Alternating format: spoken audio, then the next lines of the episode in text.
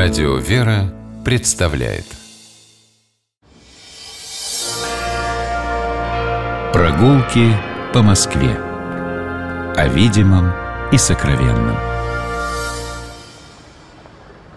Здравствуйте, дорогие слушатели, меня зовут Алексей Пичугин, и мы гуляем по Москве. По нашему городу мы гуляем вместе с Игорем Горьковым, историком, москвоведом. Здравствуйте, Игорь. Здравствуйте, Алексей. Здравствуйте, дорогие радиослушатели. Отправляемся в усадьбу Свиблова. Покидаем центр Москвы и э, едем смотреть красивую загородную усадьбу, которая долгое время находилась за пределами нашего города. Ну и, в общем, в черту его вошла, наверное, только с появлением Московской кольцевой автодороги, правильно? В да, годы. да, после 61 года, совершенно верно. Чтобы попасть в усадьбу Свиблова, нам надо доехать до одноименной станции метро. Мы выходим из метро Свиблова и оказываемся мы на Снежной улице. И идем по Снежной улице в сторону а, центра, и будет первый поворот направо, улица Седова. Там есть указатели. Поворачиваем на улицу Седова и идем до самого ее конца, до самого. Она потом э, превратится в такую небольшую пешеходную дорожку, и вот по ней мы попадаем в усадьбу Свиблова. Да, и, конечно, эта усадьба действительно является жемчужиной Северной Москвы, теперь Северной Москвы, когда-то Северного Подмосковья. Она стоит э, не совсем недалеко от берега реки Яузы. И в этом месте река Яуза делает достаточно крутой поворот – видимо, на месте старицы этой реки позднее возникли пруды, которые тоже придают этой местности исключительную живописность, особенно в летнее время года. И вот э, именно здесь когда-то располагалось село Тимофеевское на Яузе, которое позднее стало называться Свиблово, видимо, унаследовав э, прозвище своего владельца Федора Андреевича Свиблова, э, воеводы великого князя московского Дмитрия Ивановича Донского. Его имя, кстати говоря, унаследовала и одна из башен Московского Кремля, поскольку во время походов Дмитрия Ивановича э, боярин Федор Свибл или Свибла находился в Москве как его наместник, то есть занимал достаточно высокую э, степень в феодальной иерархии того времени. Но а более э, известно, наверное, были владельцы этого имения уже в 17 веке, представители древнего боярского также рода Плещеевых. И вот мы знаем, а что... это связано с Плещеевым озером, которое в Переславле-Залесском? Нет, конечно, то озеро э, не, не связано с э, фамилией Плещеевых. Плещеевы – это э, дальние родственники святителя Алексея, митрополита Московского. И вот как раз одному из них, стольнику Льву Афанасьевичу Плещееву в 1620 году, это имение было пожаловано за московское садное сидение королевичев приход. То есть тогда, когда королевич Владислав пытался вернуть себе московский трон, Плещеевы верой и правдой послужили государству российскому. И вот именно тогда здесь, на высоком берегу, над Яузой, возникает Троицкая церковь, сначала как деревянная, видимо, тогда же возникают и усадебные постройки, но это было еще то э, первоначальное поселение, которое до нас не сохранилось. А вот э, в конце 17 века получается так, что одна из представительниц рода Плещеева, Мария Плещеева, умирает в еще э, отрочестве. И ее опекун Кирилл Алексеевич Нарышкин записывает это имение на себя. Но он указывает, что вроде бы было устное завещание Марии Плещеевой, которая назвала его своим законным наследником. Хотя Плещеевы с этим так и не согласились, надо сказать. Кирилл Алексеевич Нарышкин очень яркая фигура, одно время губернатор московский, и, конечно, представитель вот этого клана Нарышкиных, который пришел к власти вместе с Петром Алексеевичем, получил очень важные преференции, очень важные возможности управлять э, и государством, и его финансами. Именно поэтому Кирилл Алексеевич Нарышкин строит здесь, в своем подмосковном владении, э, замечательную церковь, которая судя по всему, э, была в нынешнем виде построена уже в 1708-1709 годах. Ну, как раз второй расцвет э, московского барокко. Да, и второй расцвет Нарышкинского барокко, Нарышкинского, который, да, собственно да, да. говоря, унаследовала фамилию этой династии, давшей нам не только замечательных государственных деятелей, но и вот такие ценные памятники русской архитектуры. И вы совершенно справедливо заметили, что если мы посмотрим на эту церковь, а вот сейчас она как раз нам видна э, в одном из лучших, наверное, своих ракурсов, да, вот как раз вот со стороны входа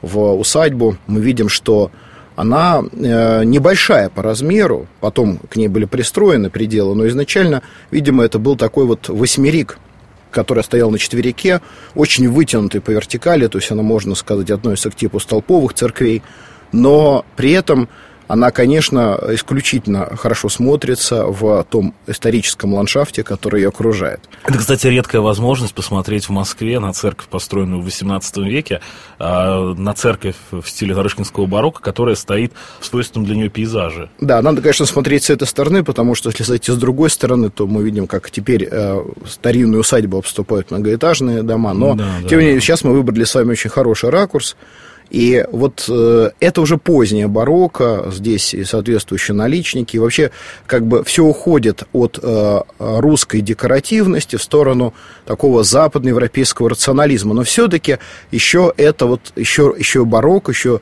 нарышкинский стиль.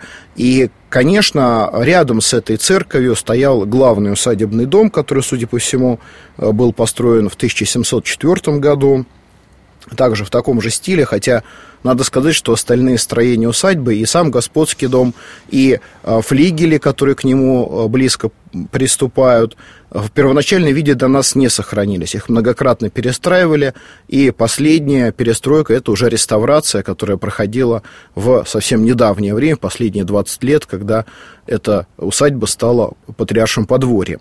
Но возвращаясь все-таки а... к истории, да. возвращаясь к истории, э, хочу сказать, что Плещеевы э, не оставили попыток вернуть себе это свое родовое владение, и все-таки, все-таки э, в 1721 году, после судебного процесса, Кирилл Алексеевич был вынужден э, это имение оставить. По легенде, он ушел из этого своего владения, увезя все, увезя э, пленных шведов, которых он после Полтавской Виктории разместил как ремесленников э, в своей вотчине, э, увезя колокола, которые он повесил, тоже, говорили, был ли трофейный колокола, чуть не взятые тогда же под Полтавой, и даже дверные ручки он снял с дверей в этой усадьбе, чтобы ничего не оставалось супостатом.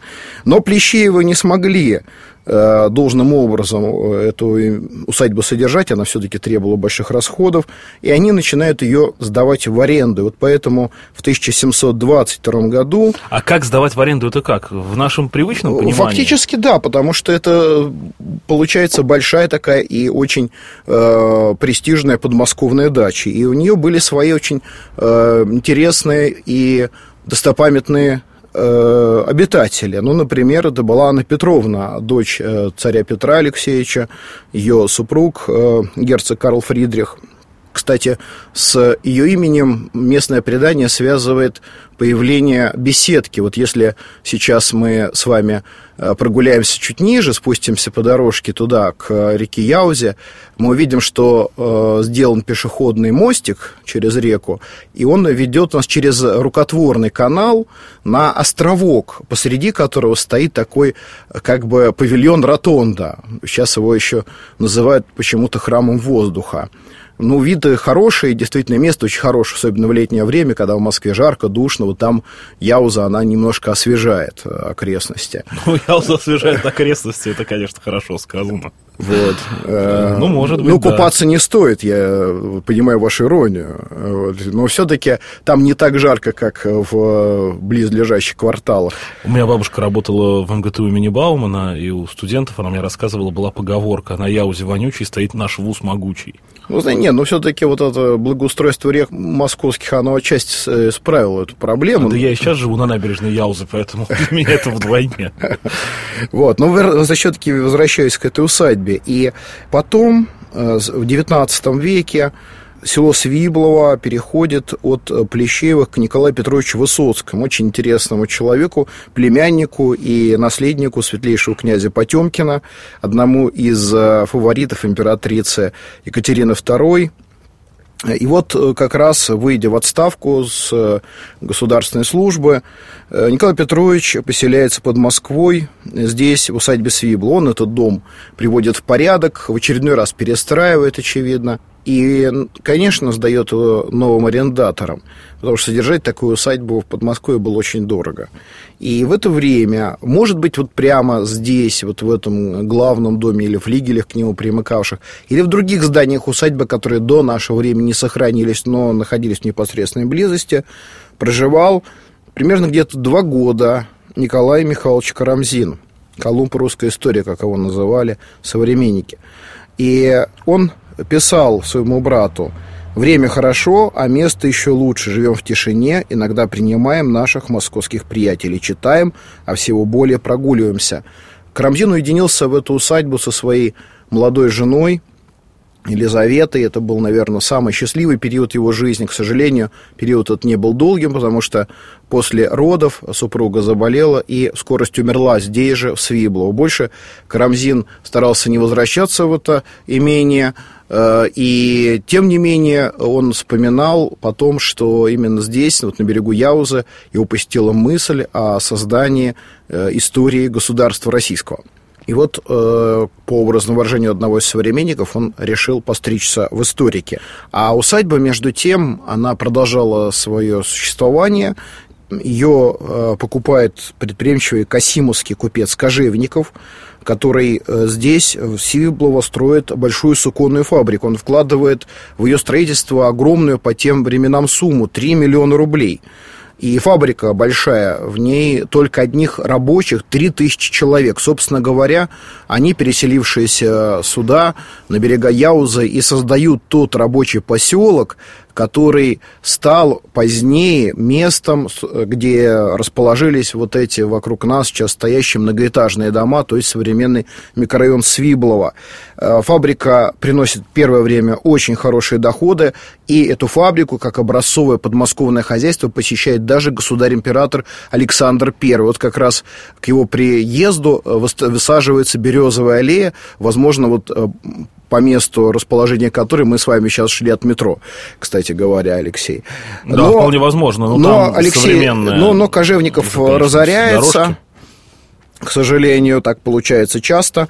И усадьба переходит из рук в руки. Последним владельцем до 17 года является горный инженер э, Георгий Бахтиярович Халатов. А потом э, здесь располагались различные военные учреждения, и располагался одно время какой-то отдел управления железнодорожными войсками, потом усадьбу оставляют, она фактически разорена, и вот в совершенно заброшенном, разоренном виде она передается Русской Православной Церкви в 93 году. Если Но... посмотреть фотографии еще даже конца 80-х, 88-89 года, полное ощущение, что это в какой-то деревне, это даже не Московская область, это где-то далеко, может быть, совсем километров 200 от Москвы, стоит руинированный храм и полуразрушенная усадьба. Абсолютно так и было. И вот в 94 году патриарх Алексей II назначает священника протерея Сергия Киселева настоятелем Свибловского патриаршего подворья. Отец Сергий рассказывал, что ему пришлось вывести не меньше ста КАМАЗов строительного мусора вот из этого самого теперь цветущего вновь места. Но, Можно слава богу, в 95 году э, возрождаются богослужения в Троицком храме, потом э, восстанавливаются флигели, Позднее, уже в наши годы, было установлено главное здание господского дома. Там э, существовала некоторое время православная школа.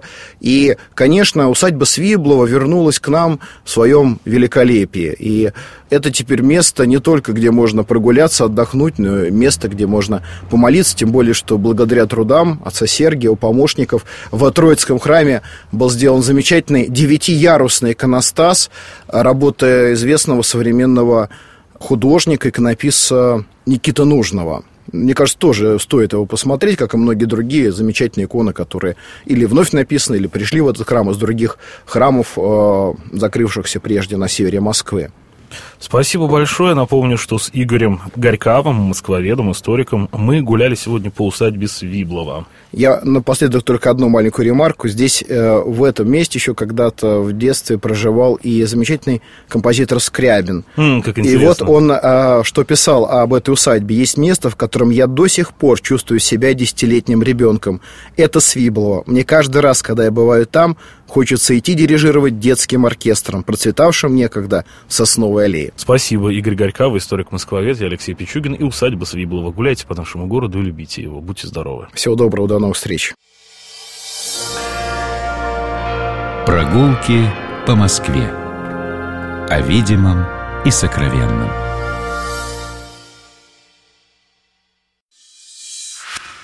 Программа «Прогулки по Москве» произведена при поддержке Комитета общественных связей правительства Москвы.